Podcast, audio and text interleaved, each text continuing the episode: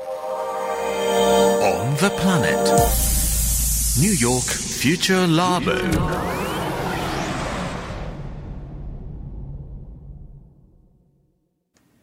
綿谷エリナのオンザプラネット。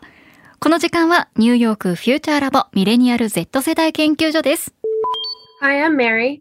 Hi, I'm Mikwa. Hi, I'm Shanshan. Hi, I'm Hikaru. Hey, I'm Kenju. Welcome to New York Future Lab 2021. 今夜もニューヨーク在住のジャーナリストでミミレニアル世代と Z 世代評論家、シェリーめぐみさんと電話がつながっています。シェリーさん、エリーさん、こんばんは。こんばんは。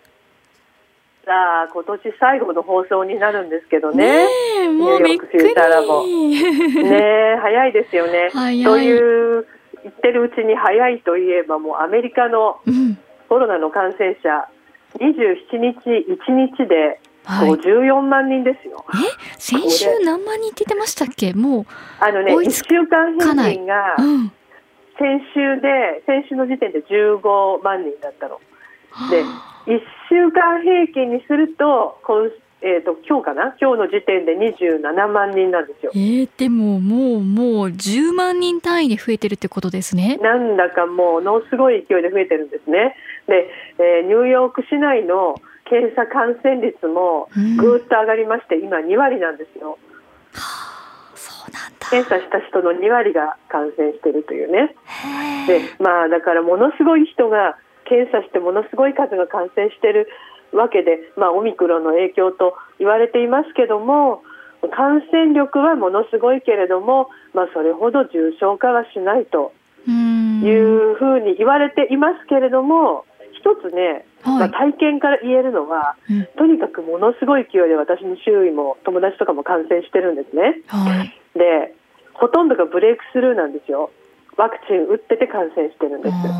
でもね、これも感覚値なんだけど、やっぱりブースターを打ってる人の方が、打ってない人に比べて、無症状とか軽い風邪程度で済んでるっていううね、ん。もう感覚値ですよ、あくまでもね。うん。でも、まあ、今のこの状況を考えるとですね、もうワクチンをとにかくもうどんどん打って、うん。重症者、つまり入院者を減らす方向にもアメリカはもうシフトうんしてると言っていいんじゃないかとそういう報道なんですよ。ああでもフェーズがもう変わってしまったっていうことなんですねっ。ていうこのオミクロンによってねうんっていう今そういう、まあ、まさに今そういう流れになってますうね。んいや本当にね,、まあ、ね重症化しにくいと言われてるとはいえ、まあ、あまり病気になるのは楽しいことではないからねー本当にね気をつけたいですよね。辛いますからうねん。それに1日にやっぱりアメリカ1200人亡くなってるんですねまだね。なのでまだまだ油断ができないですね。せっかくのホリデーシーズンなのに。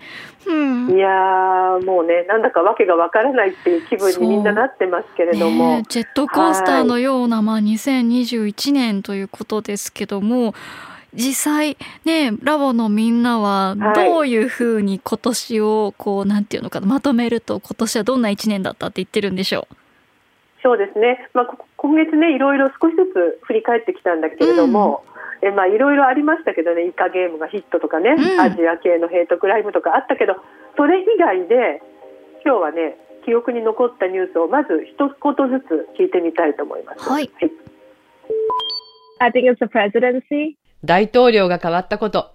But I feel like after Joe Biden became president, like it was just quiet. Like like nothing happened after that. So I kind of forgot. Maybe because I was so used to Trump always being in the news for something new that he's done every week. そうだったよね。バイデンが大統領になってからは前と違ってとても静かになったので、あれが今年だったって忘れてた。トランプ大統領の時は何かしら毎週起きてたから。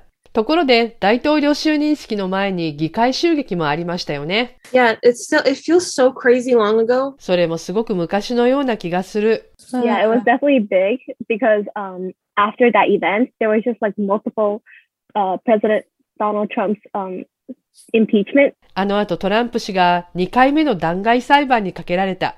All the news I really watch is like crypto news. El Salvador adopted Bitcoin as their national currency. 僕がチェックしていたのは、仮想通貨のニュースばかり。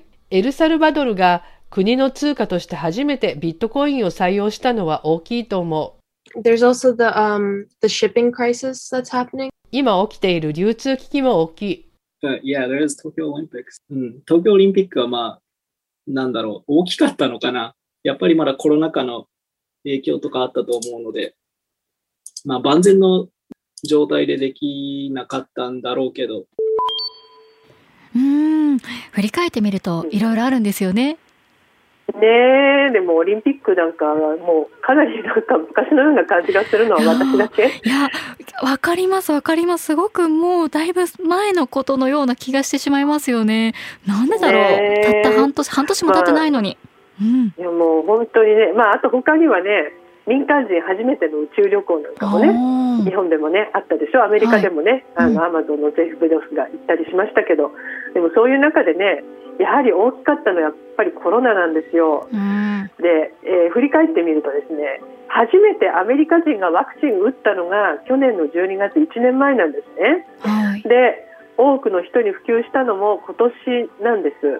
えーそれについてみんなに振り返ってもらいました。はいはい Yeah, I still remember having that conversation of like, I don't know if I'm gonna get it. 私たち最初の頃はワクチン打ちたいかどうかもわからないって言ってたよね。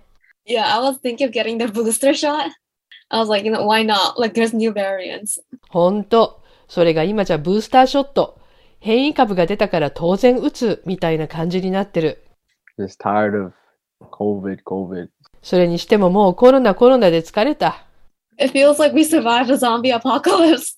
ゾンビの大発生を生き延びたっていう感じもする。I just personally feel like really happy the fact that like I don't have like a child because like it must be really hard to socialize, have friends.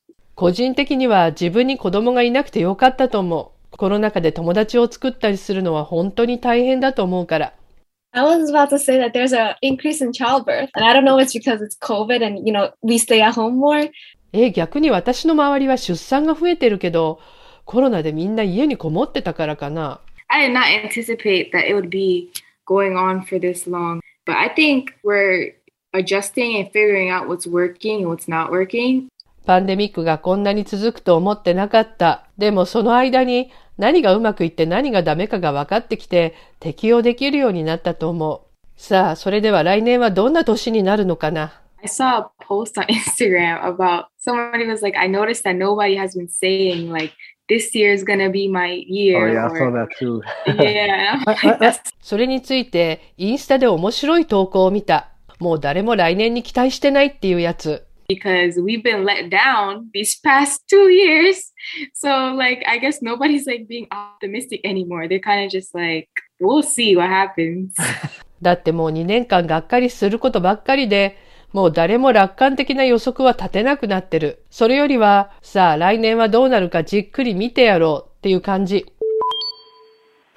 うーんうんまあそうですよね。なんかこういろいろ計画も立てにくい側面もあるかもしれないですよね。どっかに行くとかね。